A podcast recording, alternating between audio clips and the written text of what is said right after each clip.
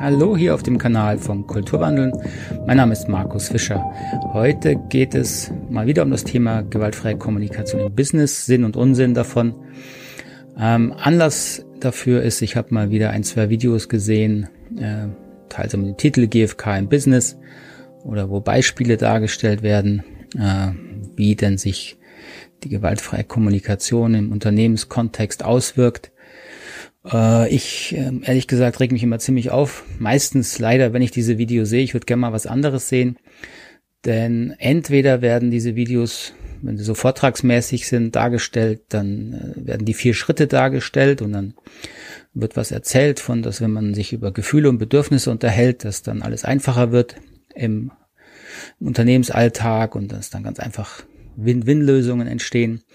Oder es sind dann diese Beispielvideos, wo dann diese Vorher-Nachher-Geschichten, äh, vorher unfreundliche oder angespannte Chefin redet mit Mitarbeiterin und dann wie durch ein Wunder nach einem Seminar ist sie ganz empathisch und reagiert auf die Mitarbeiterin und dann entstehen ganz tolle Gespräche.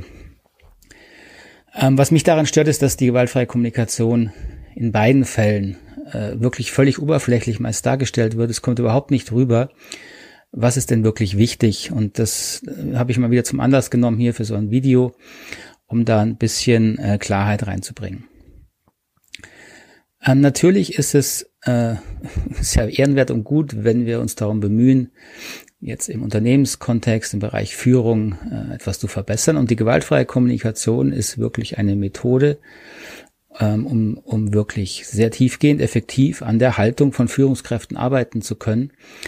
Ähm, aber äh, so bei diesen Videos kommt überhaupt nicht rüber, an welchen Themen muss man denn arbeiten und wie muss man daran arbeiten, dass sich wirklich Führung verbessern würde im, im Unternehmensalltag. Denn mit diesen äh, simplen, äh, wenn wir jetzt über Gefühle und Bedürfnisse reden, wird alles besser. Aus meiner Sicht macht man damit meistens alles noch schlimmer. Denn in den allerwenigsten Unternehmen ist es erstmal Usus oder angenehm oder äh, auch äh, toleriert, dass man plötzlich äh, Gefühle, Bedürfnisse hier anspricht.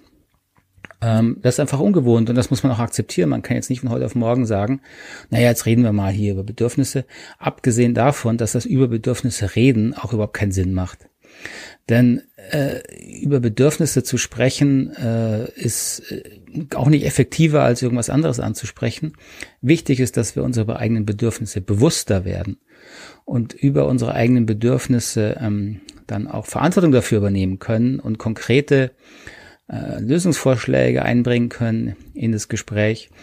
Und dafür muss ich nicht über meine Bedürfnisse sprechen. Dafür muss ich mit mir selber arbeiten und mir klarer darüber werden, ähm, was löst in mir etwas aus, was triggert in mir Gefühle, wo kommen die Gefühle her. Und für diese Gefühle auch Verantwortung zu übernehmen. Darum geht es. Und dafür muss ich mein Gesprächsverhalten erstmal überhaupt nicht ändern, schon gar nicht meine Worte.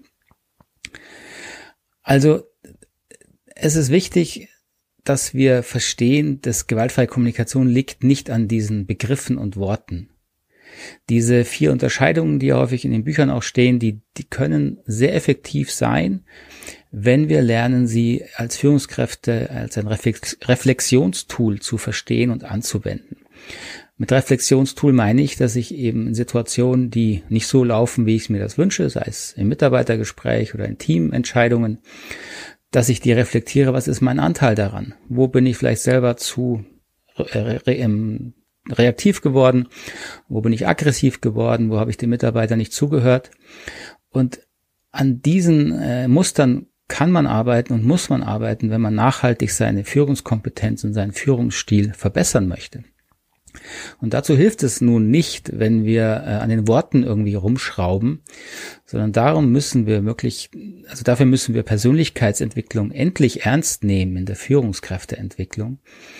Und Persönlichkeitsentwicklung passiert eben nicht, wenn ich mal ein Wochenende mich mit irgendwelchen neuen Begriffen auseinandersetze, auch wenn sie sich gewaltfrei nennen. Äh, da passiert gar nichts. Außer, dass sie nächsten, in der nächsten Woche in ihr Unternehmen kommen und dann plötzlich krampfhaft versuchen, anders zu sprechen und ihre Mitarbeiter sie mit großen Augen anschauen. Dann kommt dieses typische, auf welchem Seminar warst du denn wieder? Was hilfreich ist, wenn man diese gewaltfreie Kommunikation, die Unterscheidungen dafür verwendet, um in Ruhe und meistens mit Unterstützung, also externe Unterstützung, seine alten Verhaltensweisen zu analysieren, zu verstehen, zu reflektieren, wo sie, wie sie entstanden sind, warum sie so entstanden sind. Und da kommt man natürlich mit Bedürfnissen in Kontakt im weitesten Sinne, da kommt man äh, mit Geschichten, inneren äh, Erfahrungen in Kontakt, die eben die Ursache sind für bestimmte Verhaltensweisen.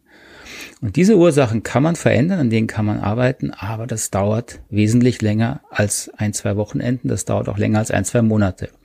Erfahrungsgemäß unter einem Jahr intensive Arbeit an der Persönlichkeitsentwicklung äh, passiert sehr wenig bis gar nichts. Und das stört mich, dass es immer wieder in den diesen Vorträgen, in Videos so angepriesen wird, gewaltfreie Kommunikation, ja ganz schnell was lernen.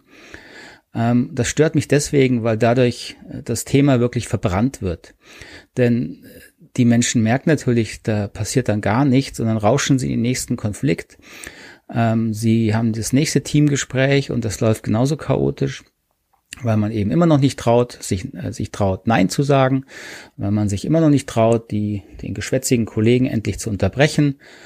Äh, oder wenn man sich dann vielleicht doch ein Herz nimmt und sich traut, dann äh, hat man ganz schnell einen Konflikt an der Backe und ist völlig überfordert, diesen Konflikt anzugehen und zu klären. Und dann wird das eben auf diese oberflächliche Form der gewaltfreien Kommunikation geschoben. Das bringt also dann auch nichts. Und es wird eben nicht verstanden, dass es daran liegt, dass es oberflächlich ist und nicht daran, dass es gewaltfreie Kommunikation im besten Sinne wäre. Ähm, und das finde ich nervig, frustrierend, weil, weil die gewaltfreie Kommunikation, wenn sie richtig verstanden und angewendet wird, aus meiner Erfahrung, ist immer noch ein fantastisches Tool, um an der Haltung zu arbeiten. Und darum geht es. Und die vielversprochenen Win-Win-Lösungen, die wir ja alle suchen im Unternehmen, in schwierigen Gesprächen, die effektiveren Teamgespräche und Teamentscheidungen, die besseren Feedbackgespräche, die entstehen dann, wenn Führungskräfte an ihrer Haltung arbeiten. Und die Haltung bedeutet, dass sie erstmal über sich selber klarer werden. Was wollen sie denn in so einem Gespräch? Was brauchen sie? Und warum brauchen sie das? Die meisten Führungskräfte haben nicht gelernt, woher auch, klar zu kommunizieren, was sie brauchen im Gespräch. Die wiederholen einfach alte Muster, die sie selber kennen, aus Schulzeit, aus eigener Ausbildungszeit, aus eigener Unternehmenszeit. Und wie soll da etwas besser werden? Also mit der Selbstreflexion über die eigene, eigenen Bedürfnisse geht es erstmal los. Da muss man ein wirkliches Verständnis entwickeln. Wenn ich kommuniziere, warum kommuniziere ich, was kommuniziere ich da? Ist das klar? Ähm, kommt das auch äh, authentisch an? Das heißt, stimmt das wirklich mit meiner inneren Gefühlslage überein? Das ist sehr wichtig, weil das merken Mitarbeiter sofort. Und wenn man an dieser inneren Klarheit gearbeitet hat und da etwas klarer geworden ist, dann kann man auch mal lernen, äh, mehr Empathie im Gespräch sozusagen äh, einfließen zu lassen, auf eine natürliche Art. Natürlich brauchen das Menschen, äh, auch, auch Mitarbeiter brauchen Empathie, wie wir alle.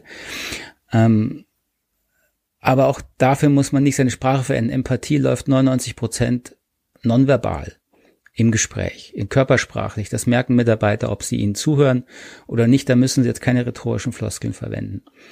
Auch da ist es wieder eher wichtig zu merken, wann falle ich denn aus der Empathie für meinen Mitarbeiter? Und auch das hat natürlich wieder die Ursache in der eigenen äh, inneren Bewertung dazu. Da kann ich wieder dran arbeiten, um das zu verändern. Also das wäre echt mal ein Wunsch von mir, dass sich das mal mehr rumspricht. Äh, gewaltfreie Kommunikation hat nichts damit zu tun, welche Worte Sie verwenden. Ähm, bitte verstehen Sie es als ein Reflexionsmodul, äh, Methode um, um an der, für die Arbeit an der eigenen Haltung. Wenn Sie mal ähm, zumindest eine Online-Anregung dazu haben wollen, finden Sie die zum Beispiel in unserer neuen Online-Akademie. Unter der Adresse w w w punkt kultur dash wandeln punkt de finden Sie den Link dazu. Da gibt es ab sofort auch immer wieder ähm, ein-, zwei-, dreistündige Online-Workshops, also brauchen Sie nirgends hinfahren für, wo ich mit Ihnen mal vertieft dieses Thema anschauen kann, Ihnen auch persönliche Rückmeldung geben kann zu Ihrem eigenen Führungsverhalten. Soweit, würde mich freuen, wenn das anregend war. Hinterlassen Sie doch bitte einen Kommentar oder Fragen. Tschüss, Sade.